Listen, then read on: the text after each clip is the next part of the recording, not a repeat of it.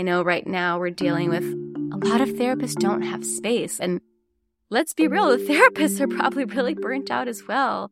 And I think people aren't necessarily getting the quality of care that they need. I couldn't even consider therapy when I was looking at the marketplace, which is where I got my insurance. If people or the providers could get better access to insurance reimbursement, that's going to allow more people to get the right care that they really need. The prioritization of mental health awareness in our healthcare system, workplaces, and schools has become more prominent as society recognizes the impact of mental health conditions. According to the National Institute of Mental Health, one in five U.S. adults lives with mental health conditions of varying degrees of severity. Many people are speaking out about their mental health struggles and destigmatizing seeking therapeutic treatment. While preparing for this episode, I spoke with some of my friends about the affordability of therapy. Surprisingly, I found out that a significant number of them were also paying for therapy out of pocket despite having jobs with health insurance benefits. They shared that the options offered by their insurance plans often didn't align with their needs or had limited availability for new patients. So, is the issue rooted in the limited coverage of therapy by insurance providers? Or is it the complexities and challenges that therapists face when attempting to accept insurance? Hello, and welcome to the Hidden Costs of Health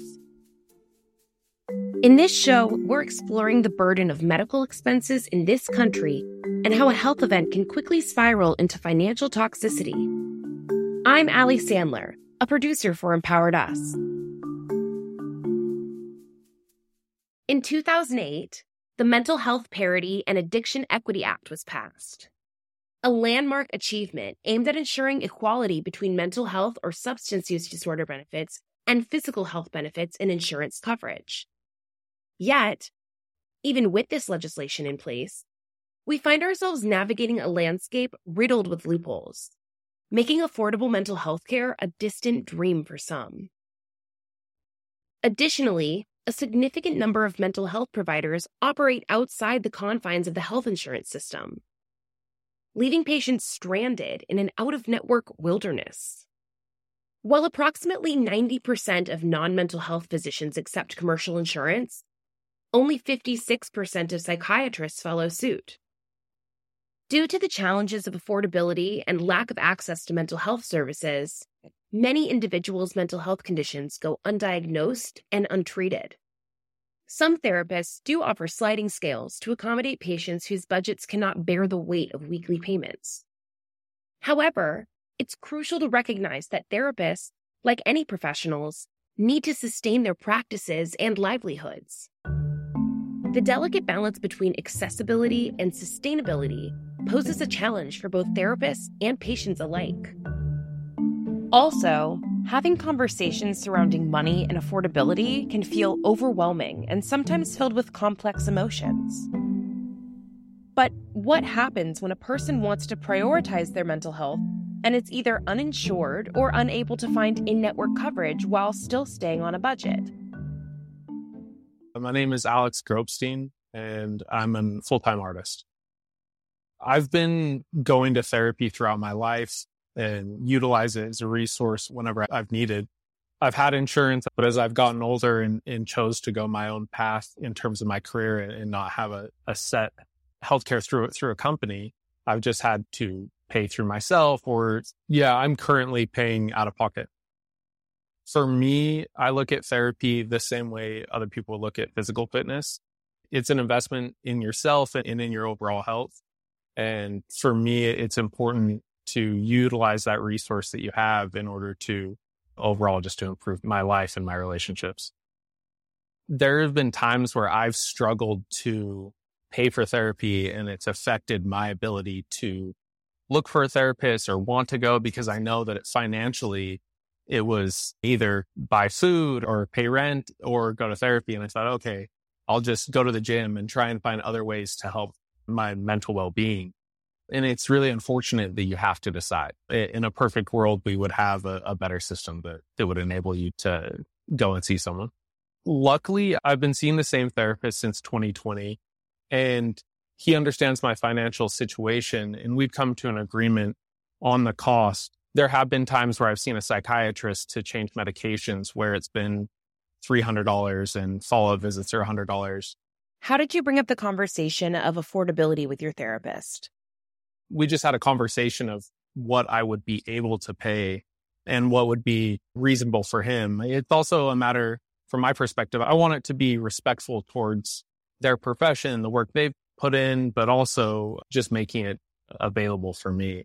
I've obviously continued to go a lot more because of that, with not having a financial stress of needing to come up with money in order to help my mental health. It's no surprise that the strain of financial challenges can significantly affect our mental well being, creating a relentless cycle that proves exceedingly hard to break free from. This struggle becomes even more daunting when the prospect of accessing mental health care remains financially out of reach. My name is Melanie Lockert, and I am the author of the book Dear Debt host of the podcast The Mental Health and Wealth Show, and a freelance writer.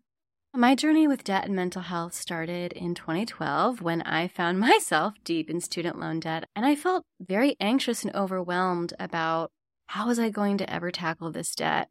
And it caused a lot of depression and anxiety. And that's eventually what led to my blog, Dear Debt, in January 2013. I realized I needed an outlet to share these emotions and so many other people reached out to me saying, I feel the same way. One of the most stark findings that I came across was that there is a link between debt and depression and also debt and suicide. There's propensity towards suicidal ideation, depression, financial anxiety, and, and just makes sense, right? Debt is paying for our past. And it's at the expense of paying for our present and our future, right? I know when I was struggling with my mental health, I looked at a local college and they offered a counseling clinic for students who were about one semester away from graduating. And they offered $15 counseling sessions. And I was on food stamps at the time. And so I negotiated it down to $5 a session. And it was very helpful to be able to talk to someone about my problems for that cost. But yeah, I think absolutely that the cost of therapy and mental health care is completely prohibitive for many people. And that just makes the problem worse because if people are already not doing well mental health wise, they cannot afford the care. And it's this really vicious cycle of not being able to get better. So, after hearing from Alex and Melanie, and through my research, the issues of money and its correlation to mental wellness are glaringly clear. It's apparent that both individuals seeking support and the professionals providing it share a common desire for enhanced accessibility to mental health services. But why aren't they more accessible? And what are some possible solutions? My name is Greg Keilin. I am one of the co founders and now Chief Strategy and Growth Officer for Prosperity Behavioral Health. We are a business support partner for behavioral healthcare providers. So basically, what that means is that we try to help them manage the business operations, so insurance billing, accounting, so that the providers can focus on treatment. Our mission is to improve patient access by helping providers operate sustainably and grow so they can serve more patients. Many mental health care providers operate independently lacking the support of administrators and billing specialists. If you've listened to any of the other episodes of The Hidden Costs of Health, you're already well aware of the intricate challenges posed by billing complexities and individual insurance policies. This task alone is a full time job and simply too much for a therapist to take on on top of treatment. The weight of these administrative responsibilities can prove overwhelming, detracting from their primary focus the well being of their patients. The way that sort of helps support patient access is most of the people in this country who need mental health care don't have the financial resources to pay out of pocket for it. And so they need to rely on their insurance for some or all of the cost of care. And so if the providers aren't able to access those benefits and get reimbursed for the services from the insurance companies, that makes it impossible for the patients to get the care that they need. And so that sort of is how the cycle all connects to itself. So I'm about to ask you a big question, which is basically the reason we're creating this episode in the first place, which is why is billing for mental health care so difficult? And who's to blame for its difficulty? I would say that one thing that makes it difficult is the ambiguity that's inherent in mental health that is much less present in a lot of other types of healthcare. There's metrics and measurements in other forms of healthcare. You can take your blood pressure, you can measure your glucose levels in your blood. There's lots of very objective, quantitative ways to measure lots of other illnesses and disorders that aren't nearly as applicable in mental health care. And so one result of that is that there is some ambiguity about exactly what services are being provided or whether the services are really necessary or whether the services are having the desired effect. And insurance companies, that ambiguity is real. And so there is a certain amount of legitimate questioning and scrutiny that the insurance companies bring to the table to make sure that they aren't being scammed.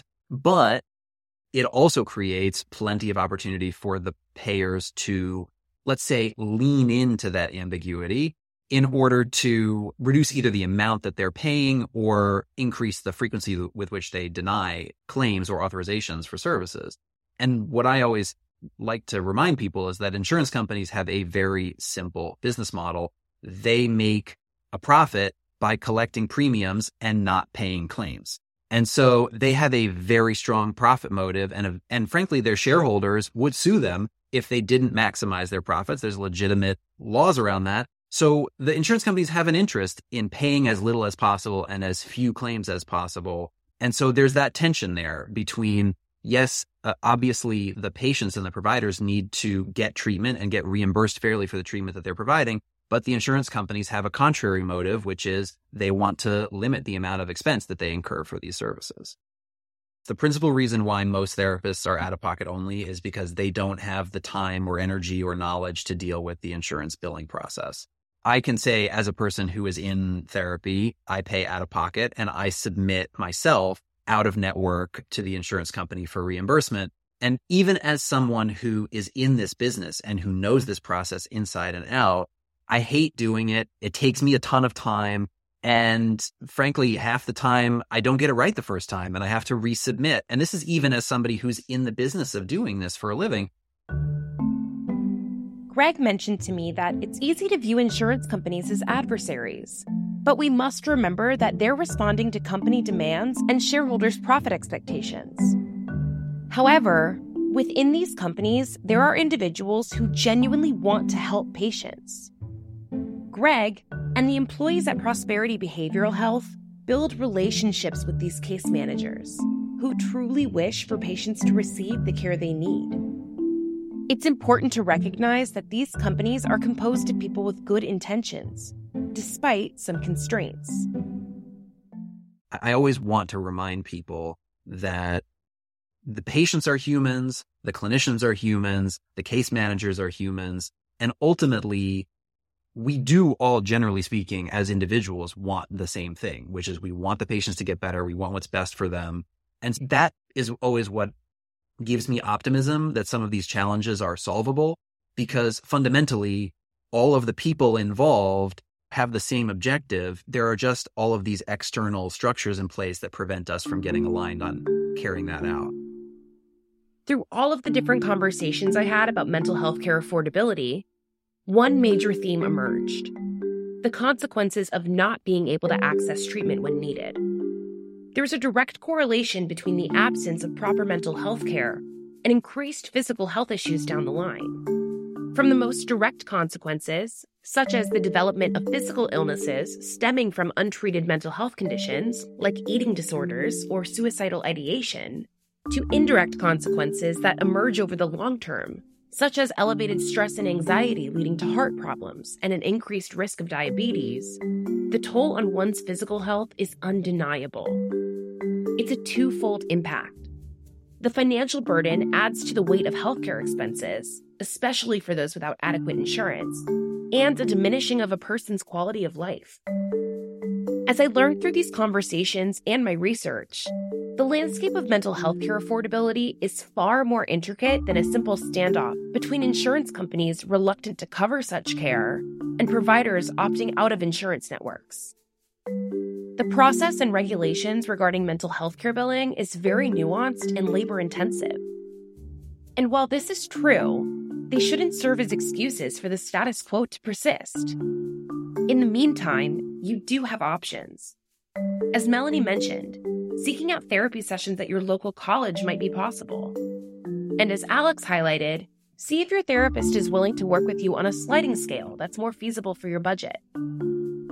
Teletherapy has also become a widespread intervention over the past few years and can be far more accessible and reasonable, and many being covered by major insurers.